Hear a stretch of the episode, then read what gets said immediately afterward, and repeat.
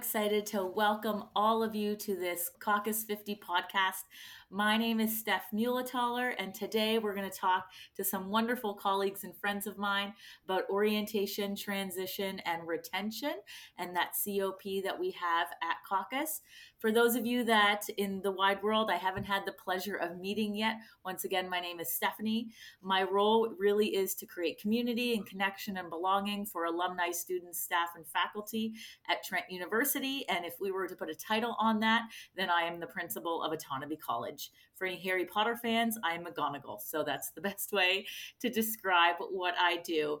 I'm thrilled to welcome some friends here in this conversation that we're going to have today.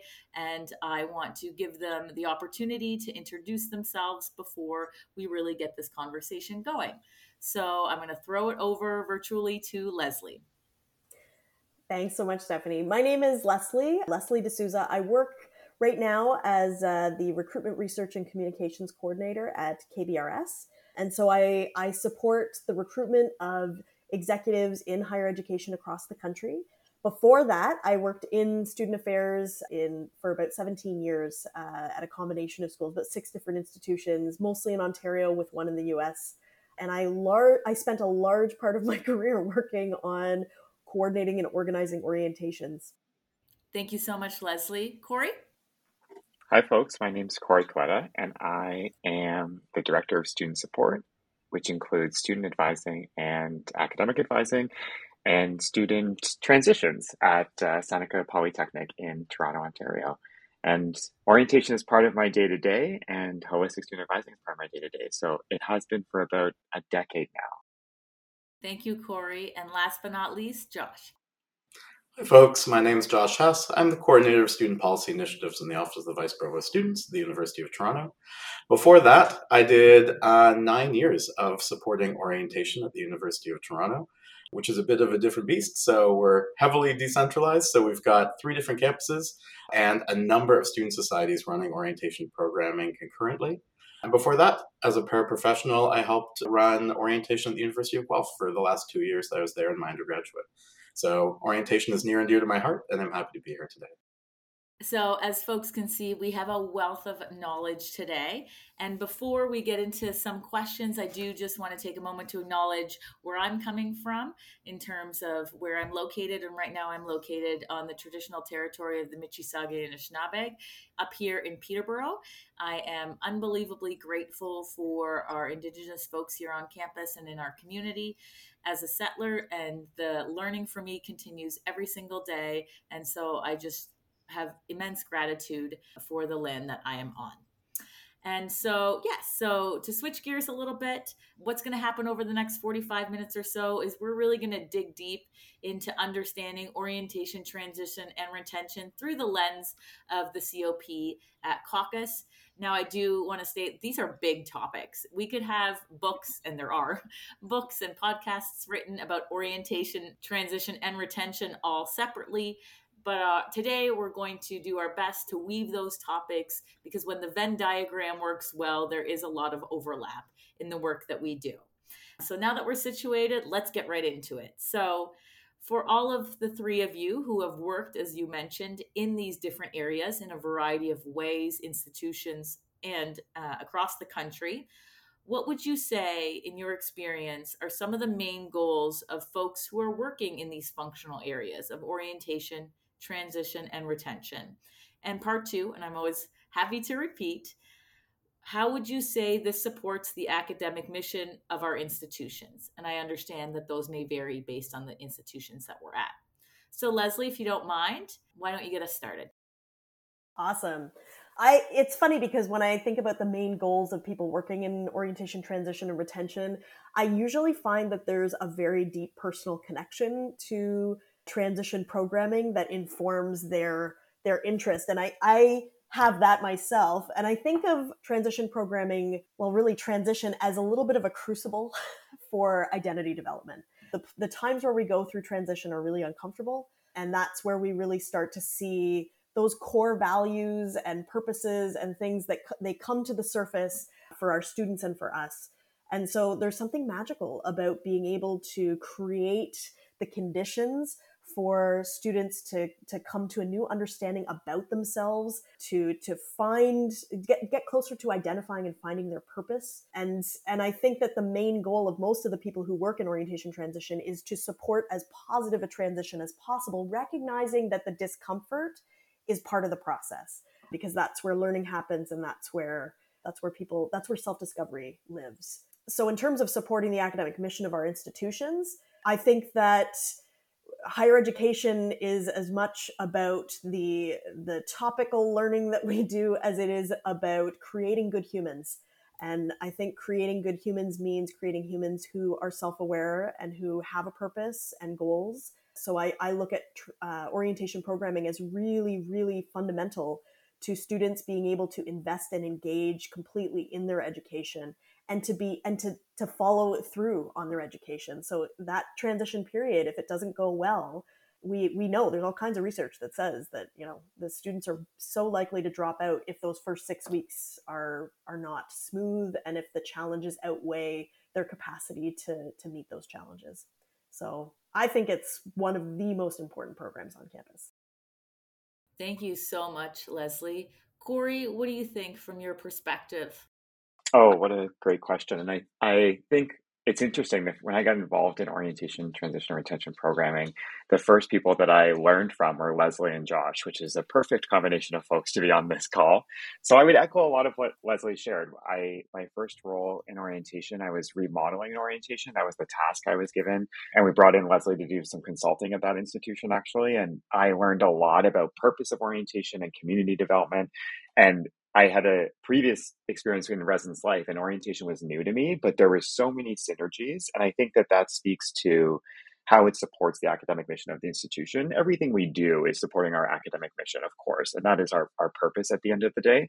But as Lesley is talking about, as our education system becomes more focused on bespoke education, multiple modalities, and, and a number of different approaches to learning, I think that's great news, but also we need to be thoughtful about how we transition folks through that because of the challenges that come with transition and learning new and innovative ways to education as we see many times with um, even international students who are from classrooms around the world and are now coming into a Canadian context and are seeing different approaches to teaching, different approaches and methodologies than they're used to. And are we orienting for that? Or are we orienting just for our academic purposes? Are we orienting for our transition um, of our life experiences? We need to also be reflective of the identities of our students and how those connect through. And their identities so often intersect with their academic goals. And so that I think brings it all together really holistically and nicely if we focus on the whole person and the holistic approach to the transition, I think we can make significant impact with our students. It's so lovely. Like, what beautiful connection that Lesley and Josh had such a, it sounds like, integral part to your own onboarding and orientation into this functional area. So, thank you for sharing that, Cory. Josh, what have you seen in terms of the goals? What are the foci of the folks doing this work? Yeah, for sure. And I think like asking about the goals of orientation, transition, and retention, really the goals are named in those three words. So to orient new students to the physical campus and to the campus communities they might be interested in, and to support their transition and retention by ensuring that they're made aware of the supports available to them and connecting them to those supports when they're needed. Really, when you frame it that way, it sounds like like I make it sound like the work of orientation, transition, retention is something all of us are doing on the campus, and that's the way it really should be. So the folks with OTR in their titles do a lot of heavy lifting, but really take, does take the whole community to make sure that new students' transitions are a smooth one, and to make sure that their identities are seen and woven through that experience. As for the academic mission, a student who feels like they belong on the campus, a student who has found, using the air quotes, their people, and a student who feels supported, they're more likely to stay with us and to succeed. So I really think that as uh, Lesley and Cory have said, a strong transition is really what keeps people with us and what makes them succeed in the long term. Thank you so much for that. I'm going to pull a thread a little bit, which I think connects to our next question. Cory, you talked about bespoke education and really thinking about all the ways we learn best. And so the beautiful part about this group here is while we've dabbled in a large number of functional areas, we've also been in this field for, you know, over at least a decade, if not two. So, you know, in this virtual room, we've got 50 plus years of experience. So, when you reflect on that experience, how would you say that orientation has changed or evolved, especially over the last 10 years, both at colleges and universities? Cory, if you're comfortable, I'm going to start with you. Yeah, I can definitely start. I think what has been really interesting is I went to university as an undergrad and I did my master's at the university and my doctorate at the university, or I'm in the midst of that. And I have worked pretty exclusively in the college system, which is a very different approach to delivering education. What I mean by that is it's shorter and we have a lot more transfer opportunities and the opportunity to upgrade or reskill uh, in a quicker, more dynamic way. But still, that's transition and that's still needing orientation for that as well. And I think we've evolved as a sector from, you know, single day events with campus tours and some food and understanding the campus and getting to know the campus a little bit through to now where we are reflective of equity, diversity, inclusion principles. We are making sure that we're leveraging technology appropriately. We're, we're innovating how we do it. They're addressing monumental academic, social, and personal needs of our students and really contributing to the academic mission instead of just being an event. So I think we've moved to realize to, to a place of realizing and being able to articulate how the impact that Josh just spoke about that orientation can have connects to the central components of, of the institution. What I've learned over the last number of months since I've taken on our advising team in particular is that every single conversation they have is part of the transition strategy. And if we're not working with the folks who have OTR in their title, like Josh mentioned, we're not serving our students effectively and holistically. And I think that's the sway we've seen over the last decade. If, if I could be so bold with my tenure, um, is from this like single purpose to very multidimensional, multifunctional, and, and making deep impact.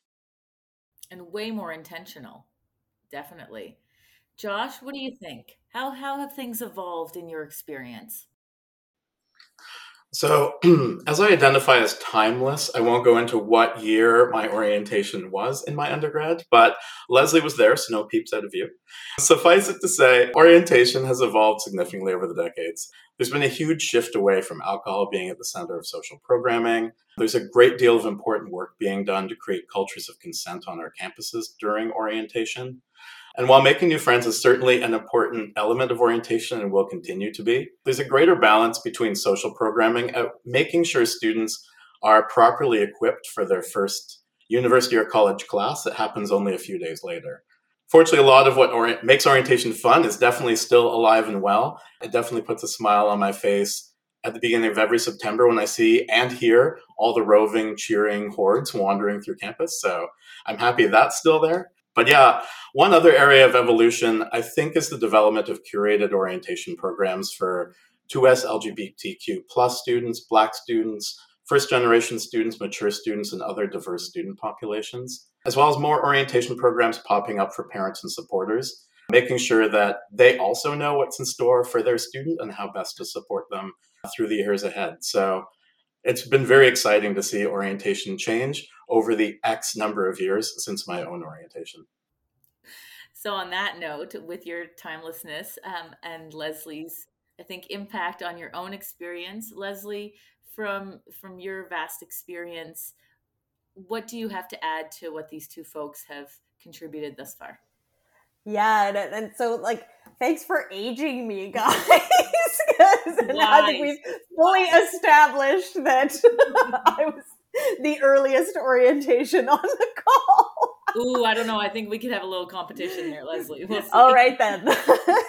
um, uh, anyway, I I echo strongly. I, I, you can't see me, but I was nodding my head through both of you speaking because I've I've seen a lot of evolution, as you mentioned, through appro- different approaches to EDI, the elevation of EDI topics within orientation, consent safety, uh, alcohol, alcohol safety and, and use uh, has changed during orientation planning. I, I used to be on the side of risk assessment as well. And I can say that the way we approached alcohol and even like food provision during during uh, risk assessment processes has changed significantly, and, and the kinds of liabilities that institutions are, are able and willing to take on on behalf of orientation programming has shifted. So that that's that's those are some of the logistical things that I've seen that have changed, and and I think also figuring out orientations that are bespoke for all of the different identities that come to to receive higher education.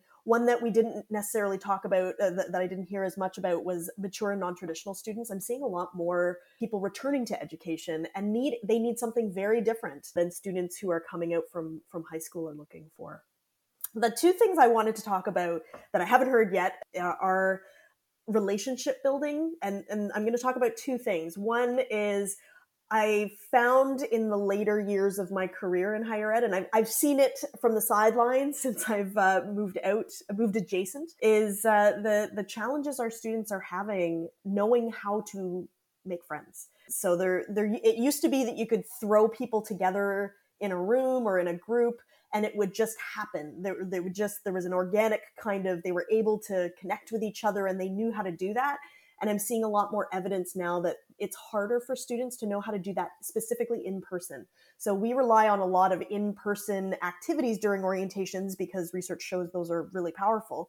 Uh, but it can be very challenging for students if they are less comfortable meeting being thrown into groups of people that they don't know and trying to trying to figure out how to introduce themselves and have conversations with people they haven't met before. So i've seen a lot of some changes in terms of intentionality of training of volunteers and intentionality in the programming itself to help students kind of uh, it's a bit more structured to help them meet other people and and not force it but you know really create the structure around it so that it's easier for them to make those connections. They don't have to take as much onto themselves. The other thing that I've noticed is the impact of technology and social media on on orientations and how it's changed discussions, how it's changed dynamics. I see way more polarization in terms of viewpoint, values and and some of those things that that bubble up in groups and can lead to conflict. I've seen differences in how students handle conflict since uh, since social media came around. So I think that the purpose of higher education, at least from my vantage point, is to create space for difficult conversations. So if if you're going to have those difficult conversations and and create you know uh, spaces where we can have engines of social change that's what universities and colleges and institute uh, polytechnics are like all of these places where students kind of uh, enter into the phase of their life where they really find their sense of purpose they, we need to have space for those difficult conversations. And so i think that orientation can and does in some places play a role in shaping what civil discourse looks like and and shaping how students can engage with people who think differently from them and then the last one was i think mental health has been very very different in terms of our approach during those transition programs. We recognize how mental health impacts transition, the ability to learn. There's all kinds of, of changes that had to be made to how we view higher education. Uh, and orientation is a gateway to that. So that you, I've seen a lot more effort and a lot more support and a lot more people with the words to use to to talk about their own mental health. So I've seen students who are asking actively for things to support them. Uh, whereas when when I started in this field, it was really difficult to have those conversations. It was really difficult for students to acknowledge that they were suffering and that their well being was was not in a in a good way. So I think that's been a mainly positive shift. Thank you so much to the three of you. For the folks that obviously can't see us, there's lots of nodding heads. And I think what's so beautiful is that I'm going to speak on behalf of all of us. We're learning from one another. Um, and just these connection points are so important and so valuable. And I think, you know, as we talk about the evolution of orientation, and Lesley mentioned it a few times, you know, sometimes we can utilize research and trends to understand how might this play out in our orientations. And sometimes things happen in the world that we just cannot plan for, and it's literally overnight. And we were just reflecting before we started this call. And I think we are really in a time of reflection of, of COVID. You know, it is now three plus years ago when we had our first orientation in the COVID world. And you know from my own experience the the granted the given things like students in a residence were no longer a thing uh, at least not here at trent eh, at my college.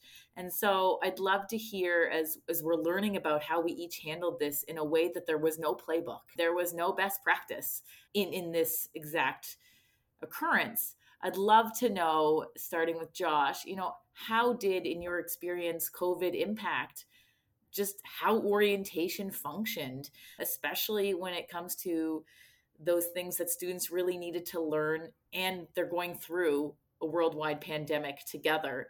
And, you know, at your own institution at U of T, what changes did your school make, or for all of you when you get to this part? And has anything stayed? Because you know, for me, this feels like a more familiar year. I'm using air quotes. Um, I don't want to say normal. It's more familiar, but some things have changed. So I'd love to hear what has stuck. I know that's a lot, Josh, but I'm going to throw it over to you and see what you got. Sounds good. Thanks, Deb.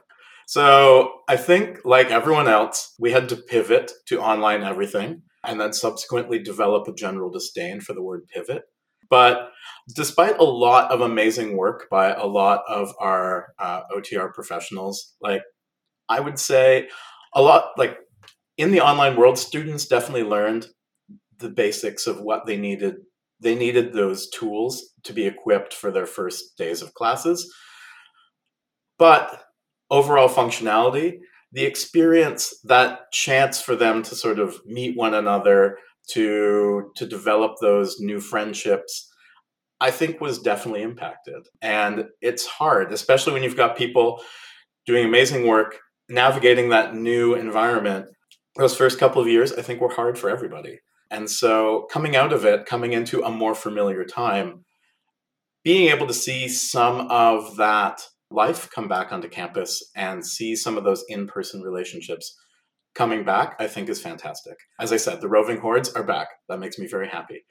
But I think out of it came an opportunity and something that something that we are building on is that some of those online opportunities and online programming does stay with us now. So it's a great way to engage international students before they arrive in Canada. It's a great way to also engage parents and supporters who may not be able to travel to campus for whatever reason. I think a lot of those online opportunities that we're forced into creating, some of those are staying with us and they're providing fantastic programming. And some of it, like sort of an online sort of ice cream social, has gone by the wayside because now students can actually be in person and actually once enjoy once again enjoy ice cream or non-dairy specific ice cream replacement together. So uh, I think that that's I think that that's great. But yeah, in terms of overall functionality over those years, a lot of amazing work was done. But you can't replace uh, you can't fully replace that on that in person experience. And I think that's led to what some of what Lesley has pointed out with some of those difficulties of folks navigating in person social like social spaces where they're meeting new people for the first time. I think it's going to take a while for us to sort of get back to where things used to be in terms of folks' ability to navigate those spaces. Thank you, Josh. So much reflecting and learning as we think about the experiences that we've had. Lesley, what about you? Yeah, again, I, lo- I love this group because I'm ta- I'm hearing things and I'm learning and I'm just like yes, yes, that. So I have to stop myself from trying to jump in because I get excited. I think just echoing what Josh was saying, online program, keeping online programming that worked. And from, I look at this too from an accessibility standpoint. So I know that uh, I, I went through my own transition of letting go of the importance of some of our signature key orientation events where you get all the students together and it's an amazing photo op and you know there's lots of big things happening. And there was this kind of ethic of everybody has to be together at the beginning and at the end and it's important to their experience and to our experience. And and what this has taught me is that there are many ways to start and end orientation. And um, you know there alternatives that meet the needs of different students are vital So, you know, creating an alternative to a signature event is not going to detract from the signature event. It's going to better serve the students that aren't served by the delivery of that. So, I look at online programming as an option now for students where accessibility to orientation or or some of the things that would have held them back from attending orientation are now accessible to them. So so I don't think online programming is ever going to go away but we're going to use it in the places where it makes the most sense. And so when I think about what what Josh was just finishing on uh, talking about social connection and the spaces that it's important for us to have social connection, I think COVID actually taught us how important in-person physical connection is because when we removed it, it was punishing to to us and to the students, to the community as a whole and i think for a long time we had been all talking about you know oh we're gonna we're gonna move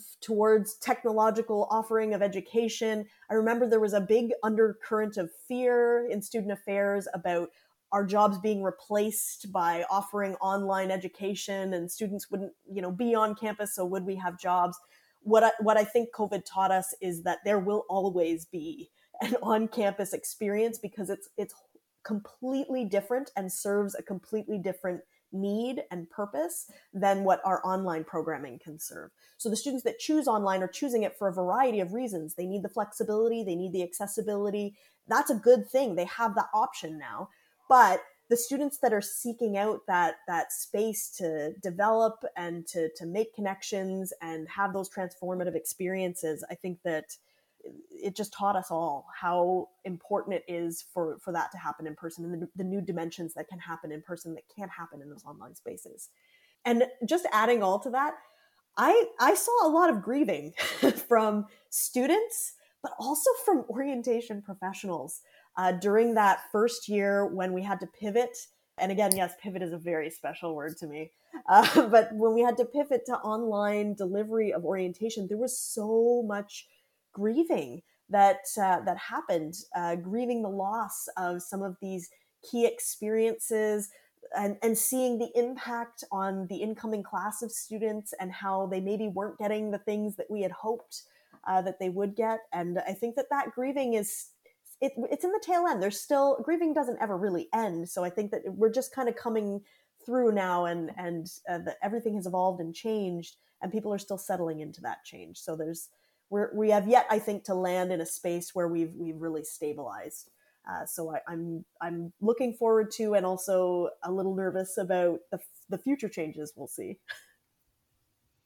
For again, folks, that thank you for that, Lesley. We can all see each other, and you know maybe there'll be a YouTube channel someday for CACUSS, but when Lesley spoke about the grieving, the the nonverbals in our virtual room were really telling, you know, if it's okay. Like I saw all of our shoulders just collapse and like as if it was as if we'd been holding our breath and i think thank you for for naming that i think it's a space where we do all have connections with each other you know of a variety of degrees but you're you're right and it's sometimes in the busyness of it all we almost forget that we're grieving until we name it again or something happens of this experience but for folks listening there was a, a a big inhale and exhale when Lesley was talking about that. And I just wanted to, to name that because I think it's, yeah, I think it's really important that we acknowledge that. Sorry to put it on you after that, Cory. Tell me about your experience um, during this all, this worldwide pandemic and the work that you do, the meaningful work. Yeah, I think that the, the uh, me going last is um, a perfect opportunity to share that it was an interesting change um, from COVID when I when we were entering at Seneca because we were already doing virtual orientation and only doing virtual orientation. So our work in orientation didn't change it actually became an opportunity for us to lead our institution in virtual delivery. Faculty returning to us, how are you engaging students, asking us questions, building bridges with faculty, saying, let's do this together, let's solution this together. It opened up, COVID as a whole opened up a, a whole new opportunity to connect with colleagues we had never done before. We have a six campus institution. And while I have staff at every single campus and I go to every single campus, that doesn't necessarily give time to have big meetings on every single campus and talk about the different personalities of the campus and that sort of thing. But more so, it doesn't give opportunity for the, everyone to come together. And COVID just being able to meet virtually and all these people being in all of their own homes, we were able to collaborate differently, change things how and how we were doing things and deliver things differently. And we started to realize synergies between groups that we had never realized before because in person our offices just weren't near each other. Sometimes between municipalities and sometimes even on the same massive campus where you're on other ends of the campus. And so for our programming, nothing really had to shift. Our content of our programming absolutely did. The delivery, the modality was working, um, but how we were doing things differently really did. I remember the first semester, we had a ton of feedback from students that we missed the mark on orientation about how students go to classes. Because while we did orientation virtually on before the pandemic, when they were in person, we had guides on campus who would point them to classes and do wayfinding and show them around. And it was employee volunteers. And when we went virtually, they didn't know the Zoom link is what you had to click on. And how to get into Blackboard was something that we weren't training on because that was something their professors usually shared with them in class in the first week. And that's where we had put that in our delivery of transitions. So now we were working with faculty to say, okay, we need to do this at orientation, and some of this needs to happen during the academic year. And we were switching the content to be more responsive to the students' needs. And I think that that is the thing that is carried past COVID that I am so grateful to COVID's um, implications on our work because I think that the long lasting positive impacts that changing and, and rethinking and being um, thrown into something so quickly, so fundamentally changing our work taught us something about how we can innovate and how we can collaborate and how we can work together.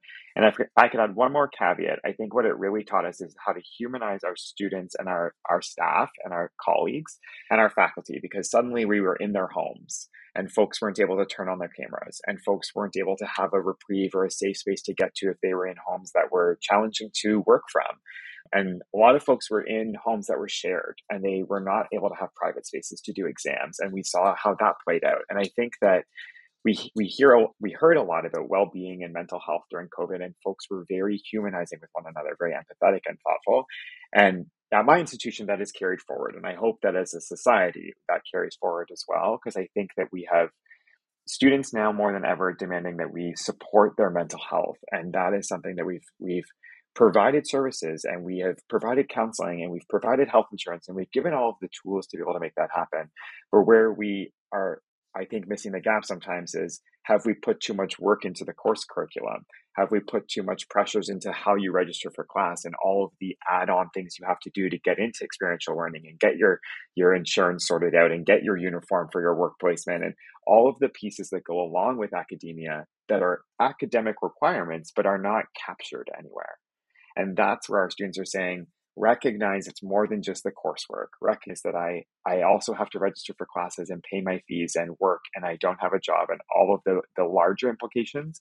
And I think that has given us an opportunity to be responsive in our transition and orientation programming in a way we never had been previously. We're we're thinking about childcare on campus. We're thinking about the ways in which, you know, things that we never really thought we would need. We're now thinking about how we do that for during classes, not just when we have a one day event for orientation and we and we want to make sure there's a great experience that day. We're trying to carry that throughout the entire student experience.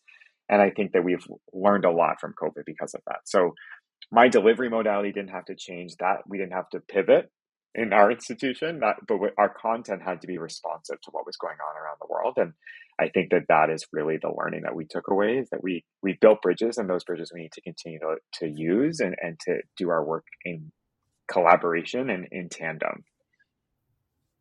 I think that was so, thank you, Cory, so beautifully said because it's this weird dichotomy of like grieving and also silver linings is not the right word, but these nuggets of knowledge that actually have such a impactful transformational value in the work that we do that we were challenged to to expand our understanding. And i do hope folks that are listening and folks on this call that are institutions have humanized you know the individual and gone beyond the title and our responsibilities. Here's to that hope. And we all talked a little bit about this you know if we continue to pull that thread of of the things that you deem important and vital. And so let's think about, and we'll get to a little bit later on. I don't know if we'll get through all the questions today, but a little bit later on, we tie it back into the COP and whatnot. And let's say, you know, we're at CACUSS or you're at a COP meeting and you've got that brand new, you know, somebody who's doing orientation on their campus. They've got their notepad ready to go and they say, Lesley, what are your non negotiables? What do I have to have in orientation? And as much as we would love to dive into it, and you know talk about our philosophical approach to orientation and how we want to do things. If they're like no no no like i need your top let's say three or four it's got to have it. What are those ingredients those key factors those things that in your perspective lesley have to exist in any orientation programming? That's a tough one. And i i I and I, I struggle with this one because okay, when I started my career, I'm a storyteller. When I started my career, I remember going to one of my first job interviews and I had gone to the University of Guelph and I loved that orientation program. It it there I had met lifelong connections through that program and so there were parts of it that I was like, "Oh, this is such a great part. Like we should take this everywhere else."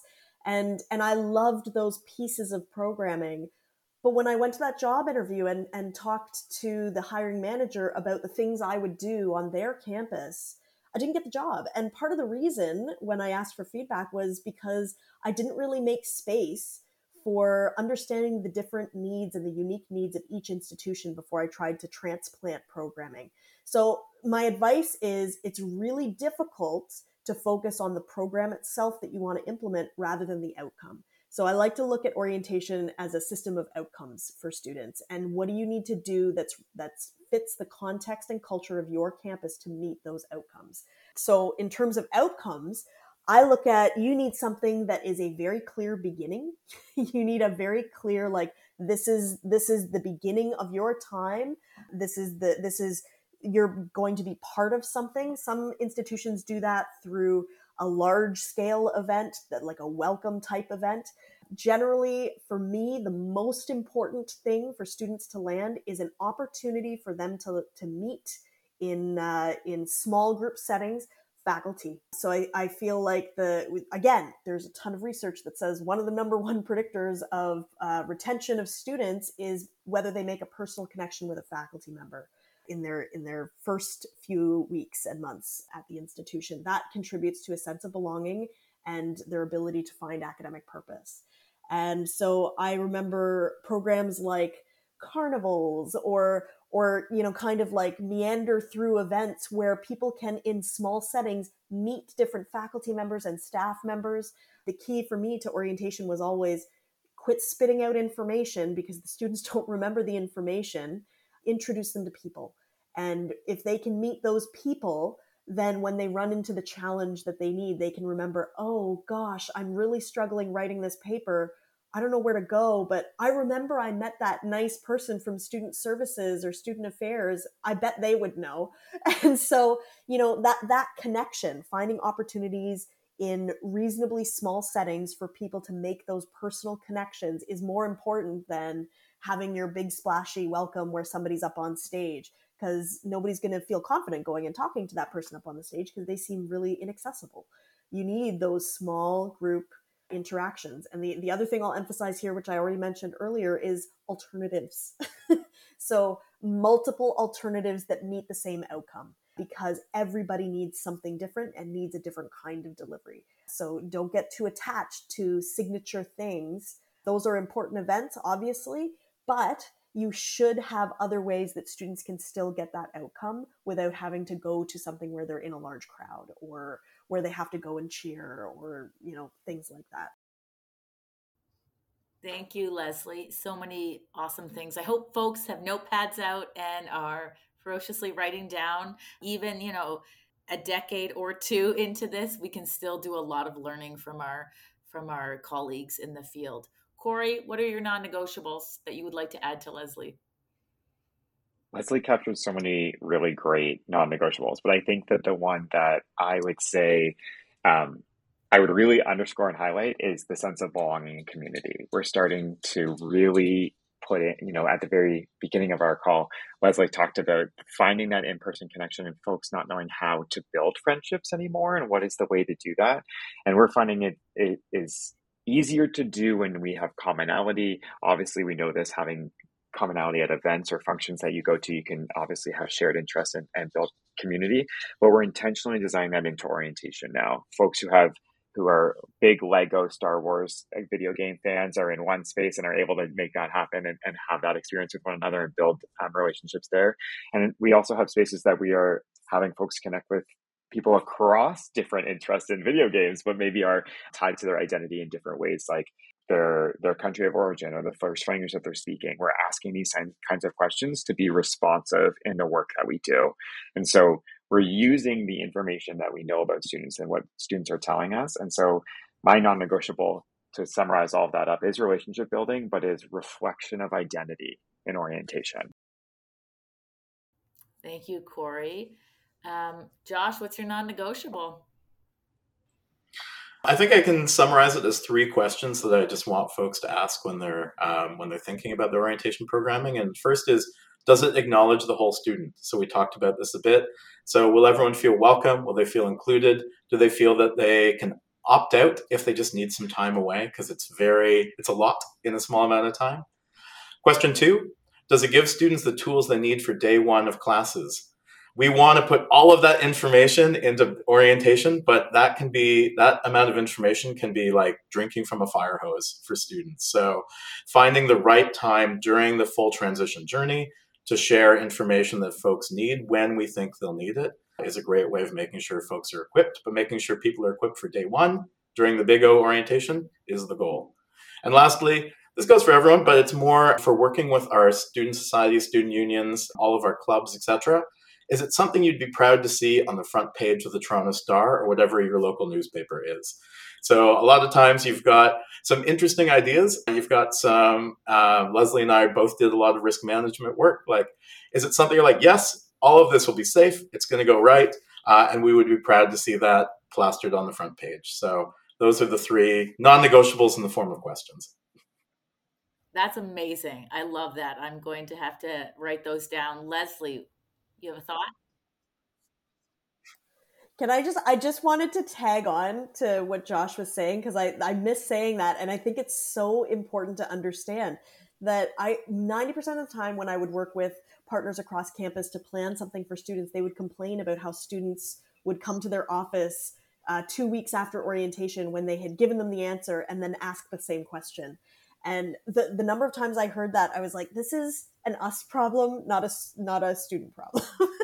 Um, that you know if we're giving them the information that we want them to have and then they all have the same question two weeks later maybe that means that's not the time they should get that information. Um, so i think we need to be responsive uh, just as joshua was saying. Thank you. And yeah go ahead I was just going to say, if I could add one thing, it's that I learned all of this, as I said, from Josh and Lesley to start. And so it would be to connect with your colleagues in OTR. That's my non negotiable. Talk to others, learn from others. Everyone is willing to share. Everyone is willing to say what has worked and what hasn't worked and how they're doing at their institution. And each of us has some shared experience where we've either worked at the same institution or, or met through institution connection. Um, and I think that that is the, my big takeaway is that I learned so much from these folks. And as you're sharing your perspectives, I'm like, oh, yes, this is embedded in my work because you taught me. So connect with your colleagues and learn from your colleagues. And, you know, when I tell folks like, we have several more questions and the time is just not there. So maybe this is a teaser and you're engaged and you're writing things down and you're like, but I want more, Cory. Where do I get my subscription or however we want to pitch it? You folks listening can learn this is an amazing opportunity for connection, community, professional development through the community of practice for orientation, transition, and retention. Maybe you're listening and you're working at an institution and you're not a CACUSS member. So the first thing would be see if you can get some support to join CACUSS. And then through the website and through the newsletters you'll hear about the different cops again cory made a great point about how many different offices and functional areas connect with orientation transition and retention. You might not always have it in your title. So i would heavily advocate any of the COPs, um, but do check out this one in particular, and you can find more information. I feel like I'm doing a sales pitch. Um, you can find more information by going to W. Anyways, on the CACUSS website, and the meetings are posted in the emails once you do become a member. So all this stuff and so much more can be found through these connections at conferences, but also virtually um, through informational interviews at the different meetings. There's so much knowledge to share that um, I think can meet all different types of learning. Just to end it, because while I value all of the expertise that you all bring and the roles that you hold, we are so much more than just our titles. And for some folks, they maybe have never met any of us. And so, for any of you Brene Brown fans, and if you have no idea who she is, please, please, please, please look her up. She does some great work around leadership and belonging. And so she does a rapid fire. She doesn't tell her folks the questions, but I don't want to be the one that, uh, the host that creates anxiety. So I'm just going to do three of the questions. And uh, what's your jam right now? And I don't mean like strawberry rhubarb. I mean, what song is is you know for those that are musically inclined what's your jam? What are you listening to? What gives you life? What is a book that you've read that's impacted your practice? You can just say the book. I know we could probably write a whole book report on why but we don't have that time. So if folks are interested on why this book has impacted let's say cory's practice reach out to cory. And what is a really great insightful thought-provoking question a student has asked you? Is that awesome. Okay, people are like, please don't ask me first. Um, Josh, what's your jam? Sure. So for music, it's anything by Florence and the Machine, and for jam itself, it's Bumbleberry. Oh, okay. Lesley, your jam? Okay, she's technical. Oh, there we go. Sorry, I had navigated away because I forgot the name. but um, I've been listening to a lot of fun um, and it just yeah it's it's my upbeat music and and kind of gets me going. Uh, the other thing that i do because i work from home is i listen to a lot of like cafe jazz where oh, there's yes. like cafe noises in the background. It's so helpful if you need to like zone out. Um, yeah. And cory what's your jam I'm in a season of wedding planning right now. So September by Earth, Wind, and Fire is my jam because I'm getting married on September 21st. And CACUSS got to save the date before my own family did. So here Ooh, we are. look at that. That's Where are you getting married again? in Niagara on the Lake at a winery. Sounds awful. Um, all right. What's a book, folks? A book that's moved you, you go back to, you've highlighted that you're just like, oh, it could be a children's book. It could be, you know, I'm looking at mine, all the wonderful books we read for class. Um, Lesley, what's a book that's that's changed the way you think about the work that we do? Yeah, I, I think it's got to be Research Is Ceremony by Shawn Wilson um, about Indigenous research methods. It really, really completely shifted the way that I think about assessment and how we how we plan and how we assess and how we the different ways of making meaning of the work that we do. Josh, thank you. People write this stuff down. So I just finished my master's in OISE in April, and so after having read like a million articles over five years about higher education, it's a bit of a blur, and I have a lingering fear of books. So I'm going to say "Oh, the Places You'll Go" by Dr. Seuss, which is a classic for all of us orientation folks. oh, everyone's hearts just melted a bit. Um, Cory, what about you? I am similar to Josh. I am in the midst of writing my mm. dissertation and I'm reading so much for that. Steph, you know that feeling. And um, the but the book that I most recently read that is connected is um, they said this would be fun by Eternity Martis, mm. and I have learned so much from her in lots of things about the experience of students in Ontario. So I um I would say that's a great recommendation. Oh, I got to read that one. And I know I'm the host, but I'm gonna I'm gonna promote my my own friends when I can. And Hamza Khan's Leadership Reinvented. Um, his book is fantastic. I think it ties into Lesley's point about humanizing the individuals, the radical empathy um, we need to employ more often in leadership. And uh, Hamza's fantastic. So go check him out. Uh, a question a student that has asked you a question a student asked you that that has stayed with you i guess is the best way of putting it um, cory oh what a good one. I um how did you graduate after you failed out? Mm. I failed out of my undergrad and I told a student that and they asked how I graduated after I failed out and it gave me this like perspective of students sometimes don't see that there is life beyond academia when they're in the thick of it. So it, a productive conversation that I now lead every conversation and share that I dropped out. And you're going to be a doctor. Yeah. I'm going to be a doctor. It can happen, totally people. Happen. It can happen. This is OTR at yes, work. We have a dean here. yeah. We have a dean here who uh, who failed out and now is a dean. And how beautiful, Lesley. What about you? Yeah. Um, I early in my career, a student asked me. Uh, we were talking about the things that tell us we're in the wrong place, and they looked at me and said, "So, what's your line? What's your deal breaker?" Uh, and so I, every single time I do training, I'm kind of like, ooh, you need to know that going in where your line and like, like I think about this in terms of uh, the career that you have and the choices that you make. Um, if you don't know where your deal breaker line is, you can cross it very, very easily. So you need to understand what your values are and where you're prepared to be courageous and brave um, to to stand up for your values gosh, if there was ever a safe interviewing space, that would make a phenomenal question. You know, um, Josh, what about you?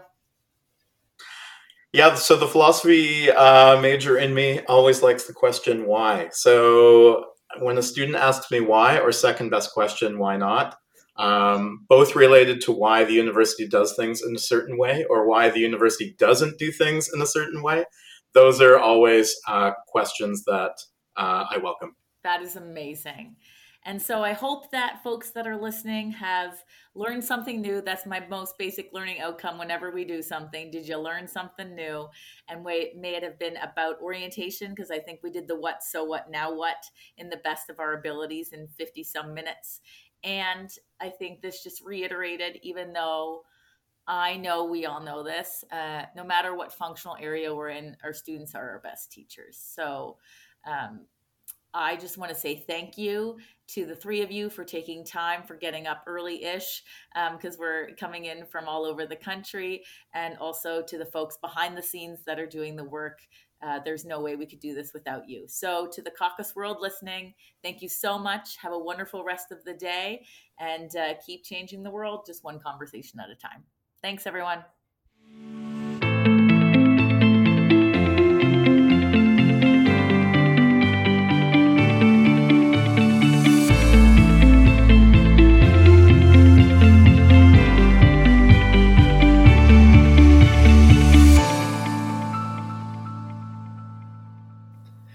The CACUSS Fifty Oral History Project is an initiative of the Canadian Association of College and University Student Services in recognition of our organization's 50 years of engaging student affairs professionals in Canada.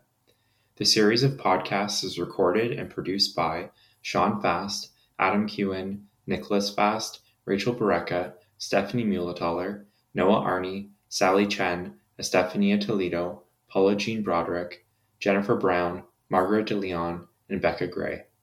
Intro and outro music is courtesy of Oleksii Striapchyi.